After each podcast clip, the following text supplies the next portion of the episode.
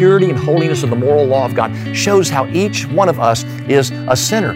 The only thing that gives life and hope and meaning and gives water to thirsty souls is a personal relationship with Jesus. That's what the Christian faith is. Why is Jesus such a lightning rod in American culture? This is Moments of Hope with David Chadwick.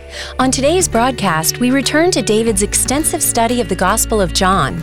This entire study can be found on our website, momentsofhopechurch.org. But today, David takes us to the seventh chapter with insights into why Jesus causes so much division.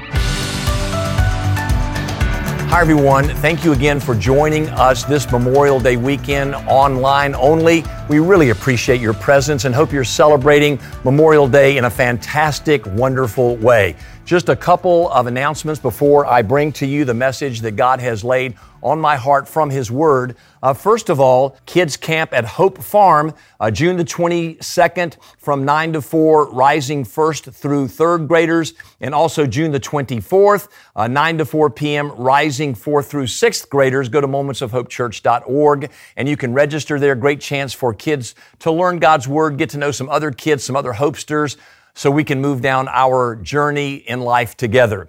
Um, Hope Teens Crossroad Registration Camp, Clayton Kings Camp from June the 28th through July the 2nd is online as well. Great t- chance for Hope Teens to get to know one another, but have a wonderful camp experience where they hear and learn about God's Word.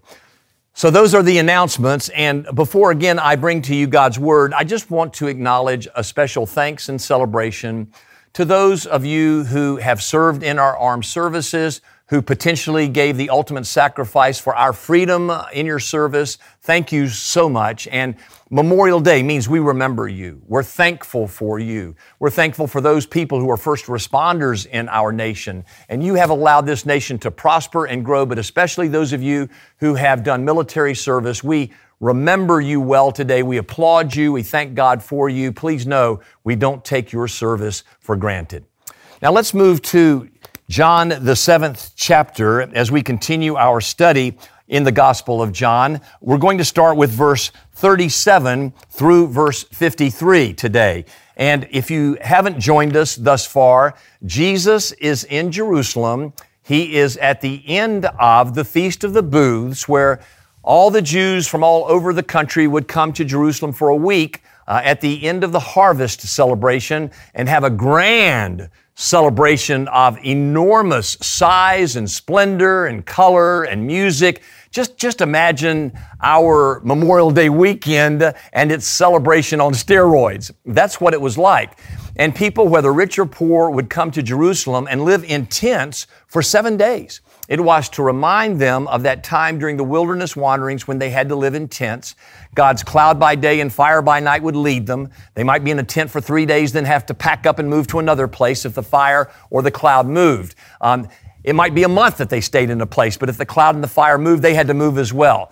And it was a reminder to them of God's faithfulness in the wilderness. As I told you a couple of weeks ago when I preached to you, God does most of His best work in the wilderness when our lives are in the wilderness. And He comes through for us in supernatural ways. We never forget all the ways He came through for us when we think back on those times. Again, in Moments of Hope Church's history, I hope we'll have a time when we celebrate a kind of feast of the booths, when we remember how God moved us around from place to place to place to place, and we waited for the promised land He had for us. But He taught us great messages in the testing time about faith, about obedience, and about trusting Him in every possible way. So, Jesus is at the Feast of the Booths in Jerusalem. It's near the end of the week when we pick up this text. Now, before I read this verse to you, here's what you need to know that happened at the end of the week.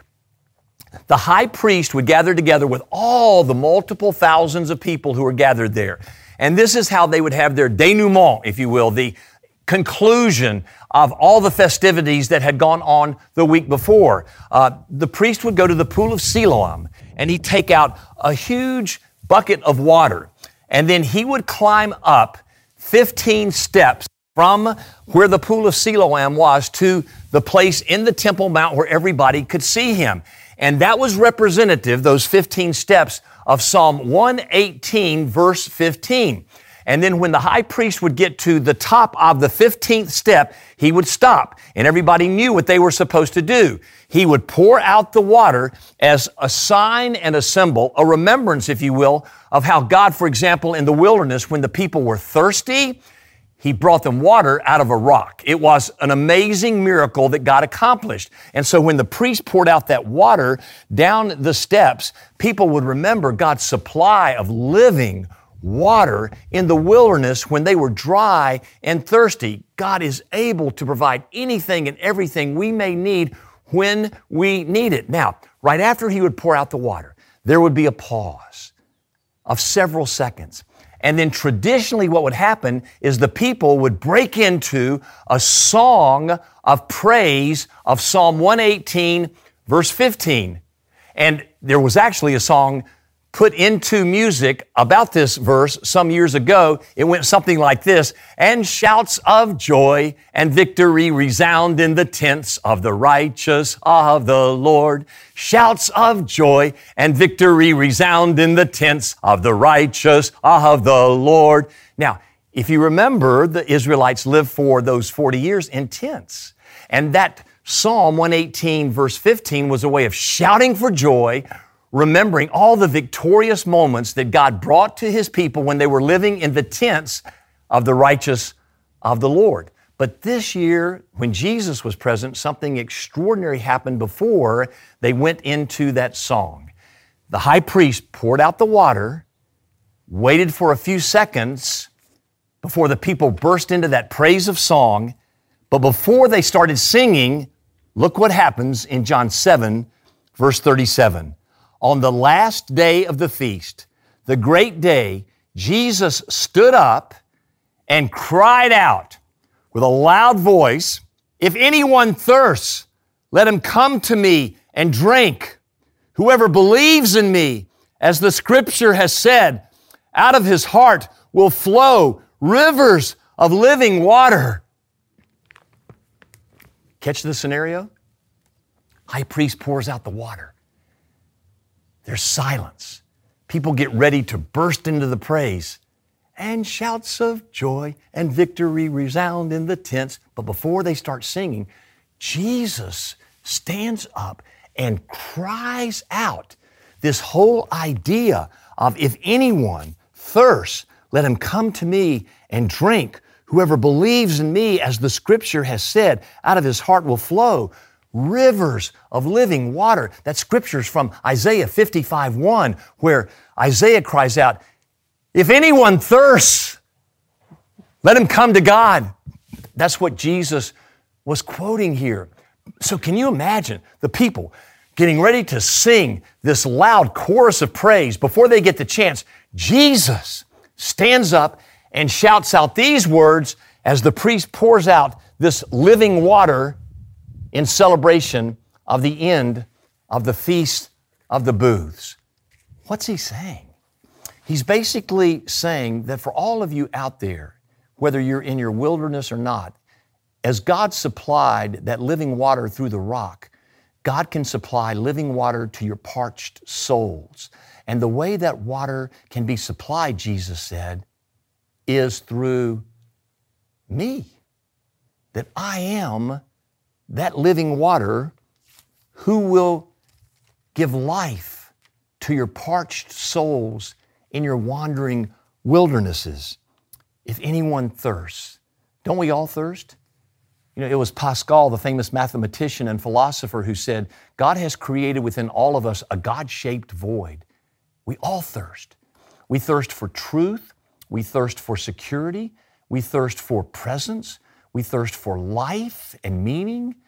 And that's what Jesus is saying here. I- anyone who's thirsty right now, and that basically means everybody. Jesus' invitation is for the world.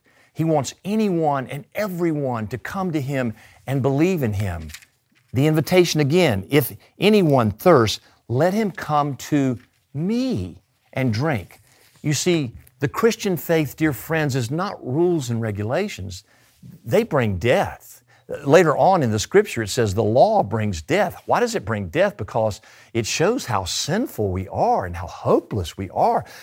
The law is God's righteous standard, and trying to keep it is absolutely impossible. In fact, there's a rebellion against the law. The illustration I've often used is when you're walking down the street and you see a sign that says, No trespassing, don't walk on the grass what does your foot just want to do? It, it, just starts like a magnet moving toward the grass to walk on it. There's something within us that wants to rebel against the law. The moral law of God, the purity and holiness of the moral law of God shows how each one of us is a sinner.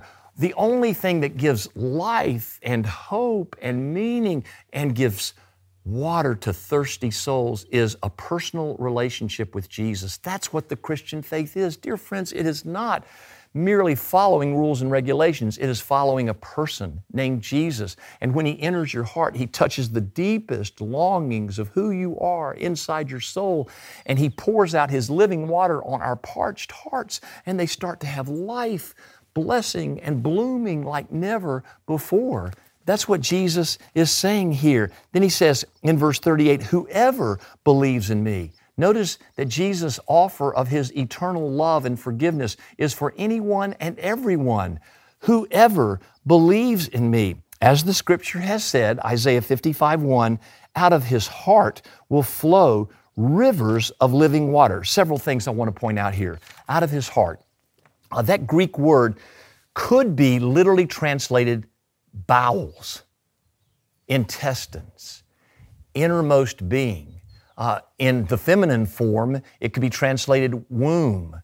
In, in the, the deepest parts of who you are, we, we tend to think our heart is just here, but biblically, the heart's always symbolic of the deepest part of who you are. Uh, Proverbs 4:23, out of the heart is the wellspring of all life.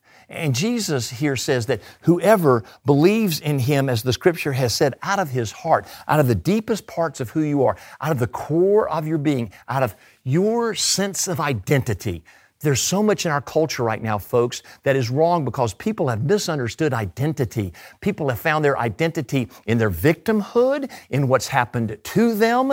And from Jesus' perspective, your identity is not in what's happened to you. Your identity is found in what Jesus has done for you. It's in Him and Him alone. That's the way we'll solve all of the divisions in our culture if everyone would come to understand who Jesus is and our identity is found solely and completely in Him. He says, if anyone comes to Him and drinks, out of His heart will flow. Flow, out of your innermost being will flow. The word there implies a torrent uh, think in terms of a raging river. Uh, think in terms of how a river gets started. It is ice and snow on top of a mountain that then is melted and then comes down into the river and causes a torrential flow of that river. Think in terms of Jesus. Death on the cross, resurrection, ascension to heaven. He's on the mountaintop looking at us and our every need, and He then through the power of His life, lets the Holy Spirit be unleashed from Him down from heaven, down the mountainside, in a torrential love torrent into our hearts. That, that's what He's saying is promised to whoever believes in Him. And notice it's rivers, plural. Notice some of the greatest cities in America, like New York City and Pittsburgh and others, are built on a place where two mighty rivers come together. Notice that most every great city is built by a mighty river. That's because water is essential for life. So out of your innermost being will have a torrent of living waters, plural, all kinds of flowing from heaven into your innermost being, all kinds of love, grace, mercy, kindness, compassion, all the things God wants to give to you, forgiveness, His eternal presence. All those things flow into your deepest innermost being. And then out of that flows your life, flows who you are, flows your purpose in life. That's what Jesus promises us living waters, not a cesspool where mosquitoes and other kinds of things cause all kinds of diseases, but living waters, waters that move, waters that have life. That's what He promised to each one of you. Now, again, get that scenario. The, the people are getting ready to sing Psalm 118, 15, and Jesus burst into this. Believe in me. And whoever wants to come to me and believe in me, I'll give in your innermost being floods, torrents of living waters, plural. What a promise. And in John, as he's writing this gospel some years after Jesus' life, death, and ascension into heaven, gives us a commentary of what Jesus meant. In verse 39, he says, Now this, he, Jesus, said about the Spirit, whom those who believed in him were to receive, for as yet the Spirit had not been given because Jesus was not yet glorified. So John comments here that who Jesus was talking about. And notice I said who because the Spirit is not an it. The Holy Spirit is a person. He is the third person of the Godhead. He's the silent sovereign. He's not often talked about in the scripture, but when he does get noticed, he's pointing people to Jesus. We see him in Genesis 1 when he is brooding over all creation. He is the creative power of God. He's also the new creation power of God in our lives when he takes our stony, hardened hearts and does a complete radical heart transplant. And the very Spirit of the living God, the third person of the Godhead, comes and indwells us. John said that's whom Jesus is talking about, the third person of the Godhead, the Holy Spirit but he could not yet be given to the disciples to live inwardly, this living water poured out inwardly until he'd been glorified. Now, what's the glorified idea? Throughout John, whenever Jesus is referred as being glorified, that's the cross. That's the cross. Jesus had to pay in a substitutionary atonement the price for our sins. Jesus went to the cross and took all of our penalty of sin upon himself so we wouldn't have to have it. And then as we receive Him as our Lord and Savior, our hearts are cleansed, and now the Holy Spirit can have access to a holy heart that's been wholly forgiven. And Jesus comes and indwells in the third person of the Godhead. And folks, when He does, the Holy Spirit, again, not an it, but a person, takes control of our entire lives. You see, the issue with the Holy Spirit for so many Christians, in my opinion, is not whether you have the Holy Spirit in you when you receive Jesus. You do. The question is, how much of the Holy Spirit has of you? Does He have just a little bit of you? A kind of bit of you. The Holy Spirit wants all of you. And when He takes all of you over out of your innermost beings, out of your gut, out of who you are deep inside, He touches you, He fills you, He controls you, He overwhelms you, He baptizes you. And out of that flows the very life of Jesus to the world.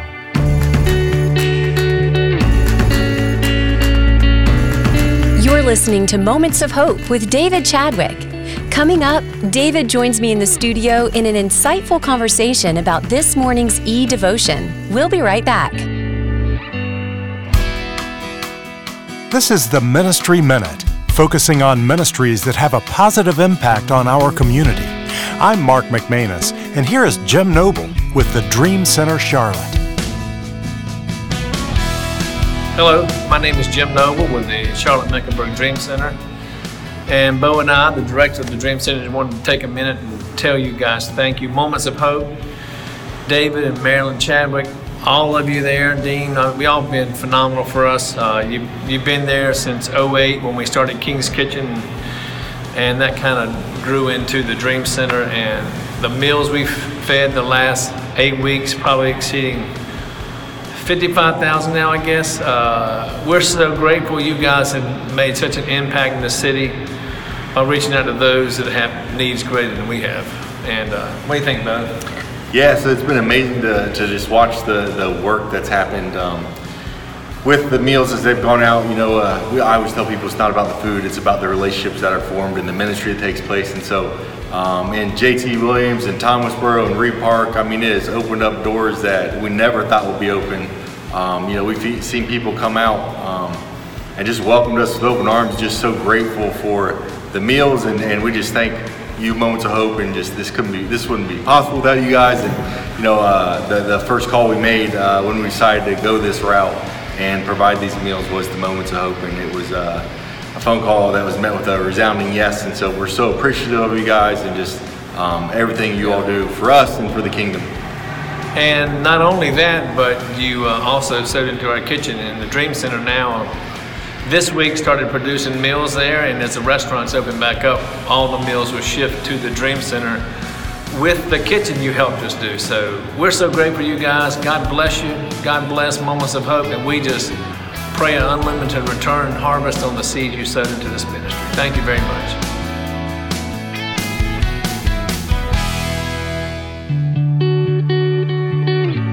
I'm Jen Houston. Thanks for listening today. Joining me in the studio is our pastor, David Chadwick. David, thank you so much for being with us today. Hello, Jen. It's great being with you as well.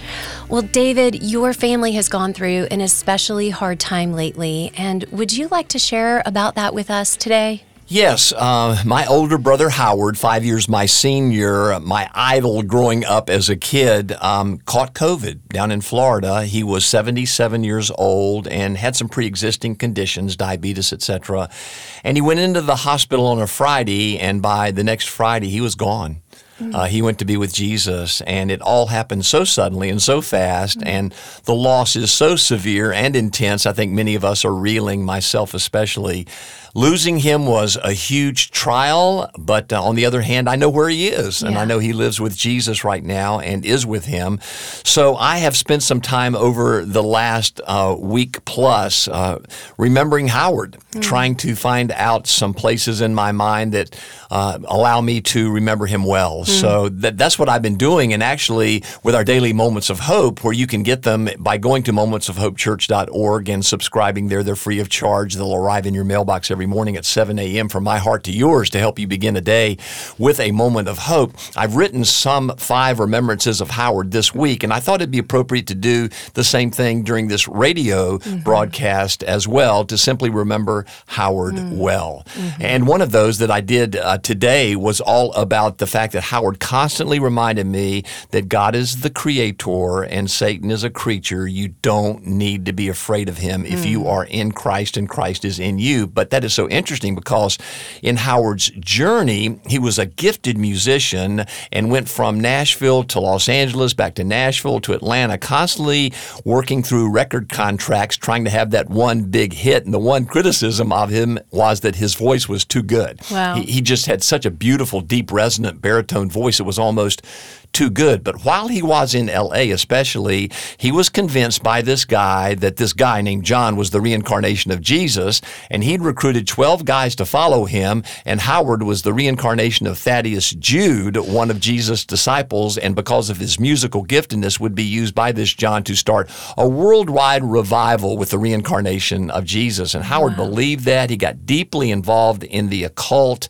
Um, praise God that after he came back to the East Coast, he had a dramatic encounter with Jesus, and Jesus changed his life forever. And then he became a pastor, and for the last 35 plus year, he, he has been a faithful pastor uh, to the Church of Jesus Christ. But because of his experiences in the occult, he knows dramatically just how powerful that spiritual darkness can be. Yeah. And that's why whenever I was with him, I'd ask him the question, you know, jokingly, Howard, do you believe in Satan? He'd say, Are you kidding me?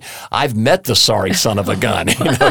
and he knew personally encounters with the demonic world. And because of that, he also knew that there was a power in him, Jesus, now that was greater than that power. And one thing I want to remind all of our listeners today is if you're concerned about the evil one and worried about him, don't be. Because remember, like my brother Howard taught me, God is the creator. Satan is a creature. He has no power and authority over anyone. And remember that story of Martin Luther, who was fearful of the devil, then found out the power of Jesus. And one night he awakened and there was an apparition of Satan at the foot of his bed. And he said, Oh, it's just you. And he went back to sleep. Howard reminded me of that as well. So I just wanted to tell everybody remember, God's the creator, Satan's the creature. This is so powerful. Thank you so much for this truth today, David. Well, and thank you, Brother Howard. You are among the cloud of witnesses in heaven. And thank you all for listening today for this moment of hope. This has been Moments of Hope with David Chadwick, Senior Pastor of Moments of Hope Church. We would love to have you join us for worship this Sunday morning. We meet at Providence Day School, located at 5800 Sardis Road in South Charlotte at 10 a.m. You can find more information on our website, momentsofhopechurch.org. Again, come join us Sunday morning at 10 a.m. at Providence Day School, located at 5800 Sardis Road in South Charlotte. Our web address again is momentsofhopechurch.org. For David and the entire Moments of Hope Church staff, this is Jen Houston asking you to pray for the leadership of our country.